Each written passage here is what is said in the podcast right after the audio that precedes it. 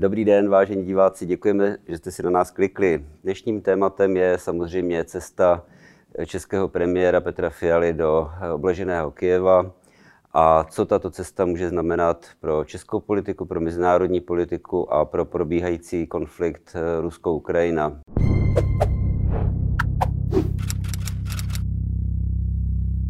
Dobrý den. No, já myslím, že se k tomu připoutala pozornost poloviny světa. Bylo to obdivuhodné gesto. Samozřejmě, že to bylo jenom gesto. Tam těžko mohli něco dohodnout za Evropskou unii. Ale bylo to nesmírně silné gesto na úrovni premiérů. A politika je také součástí gest. A zejména v zahraniční politice správné gesto ve správnou chvíli na správném místě může mít sílu několika divizí. A to já si myslím, že tohle přesně se těm třem pánům povedlo, protože k tomu připoutali pozornost celého světa, vyjádřili jasnou, jednoznačnou podporu, podporu i za cenu vlastního rizika, což není úplně běžné. A skoro si myslím, že to byl politický majstaštyk. Jsem opravdu jako hrdý na to, že český premiér se něčeho takového účastnil. Ta první, ta první emoce samozřejmě bylo, překvap, byla překvapení, bylo překvapení a jak, vyjádření jakési hrdosti, že máme premiéra, který mluví jasně, eh, činí jasné, jasná, jasná gesta, když bude mluvit o gestu. Ale to druhé, to druhé člověk začne přemýšlet, eh, co dál.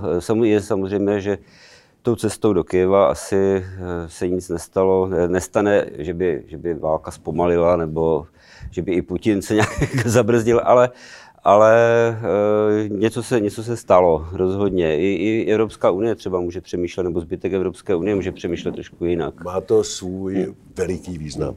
Jednak to má měla samozřejmě velký význam podpory pro, eh, pro ukrajinskou Eh, politickou reprezentaci, a nejenom pro politickou reprezentaci. Já si myslím, že kdyby na nás dneska někdo střílel a cizí premiér nás přijel podpořit, tak jsme vlastně všichni velmi rádi ale také to je určité gesto do těch rozhovorů v rámci Evropské unie. Byť se ta unie snaží vystupovat jednotně, byť se jí to daří, eh, tak je přece jenom zřejmé, že tam ten rozptyl od určité opatrnosti až k těm nejtvrdším postojům je poměrně značný.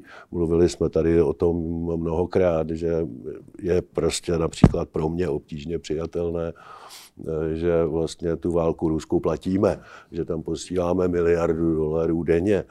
A jsou země, které by volily ta nejtvrdší opatření, to znamená okamžité odstřižení i za cenu vlastních ekonomických ztrát.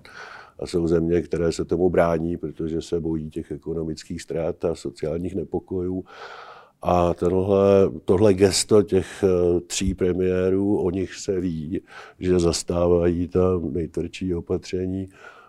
Eh, to má také svůj význam i do té evropské politiky. Eh, myslím si, že to asi, ne, asi to nebude náhoda, že, že na Ukrajinu se vydali premiéři zemí, kteří mají velmi neblahou zkušenost s, se sovětskou, dejme tomu sovětskou expanzivní politikou a jinou, jinou i historicky. Cítíme to trošku jinak, než třeba, než třeba Portugalsko, Španělsko. Že? To je prostě... Zajisté, ale hmm. vlastně i s tímhle úmyslem svého času, blahé paměti, Václav Havel stál u založení V4. V4 by tady měla přenášet do Evropy své zkušenosti s ruským imperialismem, s, s tím, že Rusové rozumí pouze síle Bohužel v jeden čas se stalo, že V4 byla spím, spíš ruským trojským koněm v té Evropské unii. Takže jestli tenhle krok, když nebudu počítat eh, pana premiéra Orbána, tak pokud tenhle krok eh, bude znamenat, že znovu V4 v nějaké modifikaci, možná, možná rozšířena, že, že bude tím jestřábem, které bude ty západní země varovat před eh, skutečnou ruskou politikou, no tak to prostě je určitá změna, z mého pohledu změna pozitivní. Já bych, já bych nejsem zahraničně politický analytik, ale já bych preferoval, nebo kdyby se líbily vlastně oba dva přístupy. Jednak ten tvrdý, že tam prostě jede, jedou podpořit Zelenského, Zelenského premiéři středoevropští, ale taky, taky diplomaticky. Jako, že by ta Evropská unie, dejme tomu Evropská unie, se nás týká asi nejvíc, eh, opravdu eh, začala jednat s Putinem, eh, nějak ho tlačit. Já vím, my se tady zase dostaneme k tomu plynu a miliardě dolarů denně, ale... ale... Jednat, jednat, jednat s ním v tuhle chvíli můžete jenom tak, že odstřihnete od té miliardy dolarů. Za téhle situace. Samozřejmě, že mm, skončí-li válka, tak nějaká jednání budou muset být vedena ale ono bude strašně složité si s válečným zločincem sednout ke stolu a nějak s ním jednat.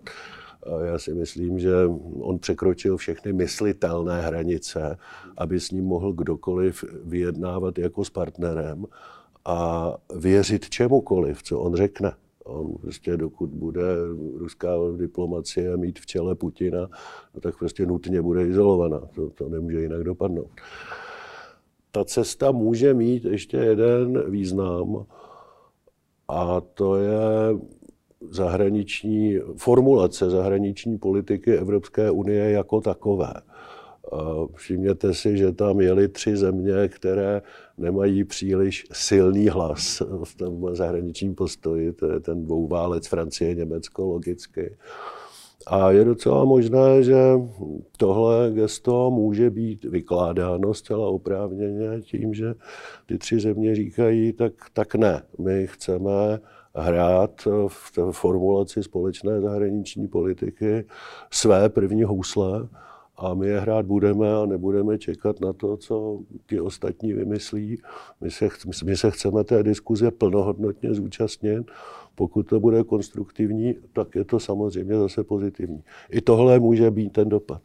Ta, ten vztah eh, k probíhajícímu konfliktu jednotlivých zemí Evropské unie je dán taky tím, co se děje uvnitř těch zemí.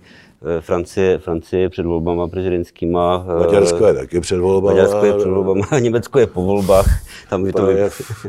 projev Viktora Orbána byl skutečně mimořádně ostudný. A já jsem si říkal, no má před volbami. No, ale... Německý kancléř se jako by nebyl vidět, ten, ten bohužel posílá těch, tu, tu miliardu dolarů. Eh, já, se, eh, já jsem zaznamenal eh, v rámci těch reakcí na, na cestu Petra Fialy, teď mluvím o Petrovi Fialovi, od toho jakoby prvotního nadšení k tomu kroku dál, že vypukly úvahy, jestli se to tak dá říct, jestli by neměl kandidovat na prezidenta. A e, já když se podívám na ty, když se podívám na ty prozatímní kandidáty, o kterých se spekuluje, nejsou to ještě oficiální jména, ale Andrej Babiš, který je zjevně, zjevně teda bude kandidovat, tak vlastně Petr Fiala by mu byl silným politickým protihráčem. Zcela určitě nevím, do jaké hmm. míry by bylo únosné, aby hmm. někdo kandidoval s tím, že přestane být tím premiérem, no, kterého si lidé přáli. Hmm a ono taky si vezměte, že to je okamžitá emoce. A já si vzpomínám, že před rokem všichni chtěli volit prezidentem Miloše Vystrčila, protože jel na Tajván, tak teď by zase všichni volili Petra Fialu, protože jel do Kijeva a oni na podzim ty emoce budou zase jiné, protože prostě nás čeká zhoršení životní úrovně všechny. A tím tématem prezidentských voleb pravděpodobně už nebude válka na Ukrajině, ale ale bude to naše životní úroveň, což je živná půda pro všechny populisty. Ale jistě tak Petr Fiala sám o sobě by byl důstojným kandidátem, ale to já si myslím, že je jenom spekulace v emocích, nic jiného. Co, z čeho mám radost je, že po dlouhé době píše světový tisk o českém premiérovi pozitivně. Sice o bývalém premiérovi Andreji Babišovi psal také často světový tisk, ale psal o něm jako o podvodníkovi, který krade evropské peníze. Takže když dnes píše někdo o Petru Fialovi, světová média píší o Petru Fialovi, že je to odvážný diplomat, který má srdce, a dělá správné věci, tak je to docela příjemná změna pro mě no, jako pro občana. Rozhodně nastolil téma, které jako je relevantní, ne, ne jestli vzal dotace na čapí hnízdo nebo nějaké, nějaké jiné, jiné hnízdo. Eh, já se ještě, ještě navážu na to, co jste říkal. Eh, k té ekonomické situaci je, je, je Andrej Babiš, teď když se podíváme, eh, nechci to tematizovat Andrejem Babišem, ale když se podíváme na současnou situaci, kdyby byly volby tento týden, tak asi, asi Petr Fiala vyhraje, a protože Andrej Babiš vypadá, že leží někde eh, zbytý v příkopě, teď nemluvím o jeho nemoci, ale, ale ale to téma, to téma ekonomické nebo sociální je, je zjevné a já bych ho nepodceňoval. To je... Ne, to, to bude naprosto stěžení. Já o tom dokonce i píšu, tam, hmm. tam mohu psát, říkám teď, eh, je naše pozornost upřená na válku na Ukrajině. Samozřejmě jsme všichni plní emocí, protože nejde bez emoce se dívat na, na vraždění nevinných lidí, zejména dětí ale eh, ten konflikt, eh, dáli Bůh, tak může do léta skončit. Ale ten konflikt, i kdyby nebyl, eh, tak letos i příští rok nás čeká reálný pokles příjmů a pokles našeho životního standardu a pokles naší životní úrovně. To, tam se střetlo několik faktorů. No a lidé si tu situaci vždycky spojují s tou vládou, která je u moci, ať už je to spravedlivé nebo ne. A to se obávám, že to bude hlavní podzimní téma. Teď máme hlavní téma válku na Ukrajině, tady si ta vláda vede skvěle a sklízí za to zaslouženou podporu veřejnosti. Ale na podzim budou všichni populisté mobilizovat síly, aby na vládu svedli zhoršující se sociální situaci udělejme všechno pro to, abychom těm populistům nedali šanci. Ono, eh, říkáte, do léta skončí válka na Ukrajině možná, nikdo neví, ale... ale Taky může trvat tři roky, samozřejmě. Jasně, ale máme tady jeden z těch faktorů, eh, kam, kde se může ta frustrace obrátit, je, je, je i ta vlna uprchlíků, která, která u nás je, těch, těch 200 tisíc, dejme tomu, Ukrajinců. No ne, už 300. Nebo 300. Už, uh... A ty, ty, i, ty, i ty municipality, které chtějí pomoct, mají, začínají mít problémy uh, logistické. To není nic, uh, jak říkají, jo, vlastenci nechtějí pomáhat. Samozřejmě, to je prostě, je ta, to realita. Jo. Ta země má nějakou hmm. absorpční schopnost a 300 tisíc lidí, z nichž polovina jsou děti. Tak to je opravdu hodně Jedna věc je finanční náročnost, která není samozřejmě úplně malá. Já možná se pletu, možná mě někdo opraví, ale já to zatím odhaduji tak, že na 100 tisíc uprchlíků musíte mít minimálně 10 miliard. Hmm. A a dobře, tam můžeme počítat i s nějakou finanční pomocí z Evropské unie nebo ze Spojených států, ale pak jsou tady logické kapacitní možnosti ubytovací, zdravotních služeb, školek, škol. Zatím musím říct, že to vláda s systémem krizového řízení zvládá obdivu, obdivuhodně, ale pochopitelně, že zase populisté a ruská rozvědka bude dělat všechno pro to, aby rozmdýchávala pocity nevraživosti a xenofobie a i to bude velký problém ve spojení s tou zhoršenou sociální situací. I tomu musíme umět čelit. Ovlivní to ty, ty, eh, tyto aspekty, o kterých mluvíte, ovlivní určitě mm, volby, jak, jak do Senátu, tak krajské volby, tak, eh, tak prezidentské. Komunální. Eh, komunální. Teda, pardon, komunální. Eh, ty zvlášť, a, a prezidentské, ale já pořád věřím, já pořád věřím v to, že, že ta situace, jako, že, že lidi se, cho, se budou chovat racionálně a že to přijmou. Eh, že... Já, já jsem zatím hmm. pln obdivu, hmm. protože ta, ta, ta, ta empatie větší části české veřejnosti, ta opravdu ochota pomáhat a, a obětovat něco ze svého pro toho druhého, který přišel o všechno, ta je obrovská tak si přejme, aby nám to vydrželo.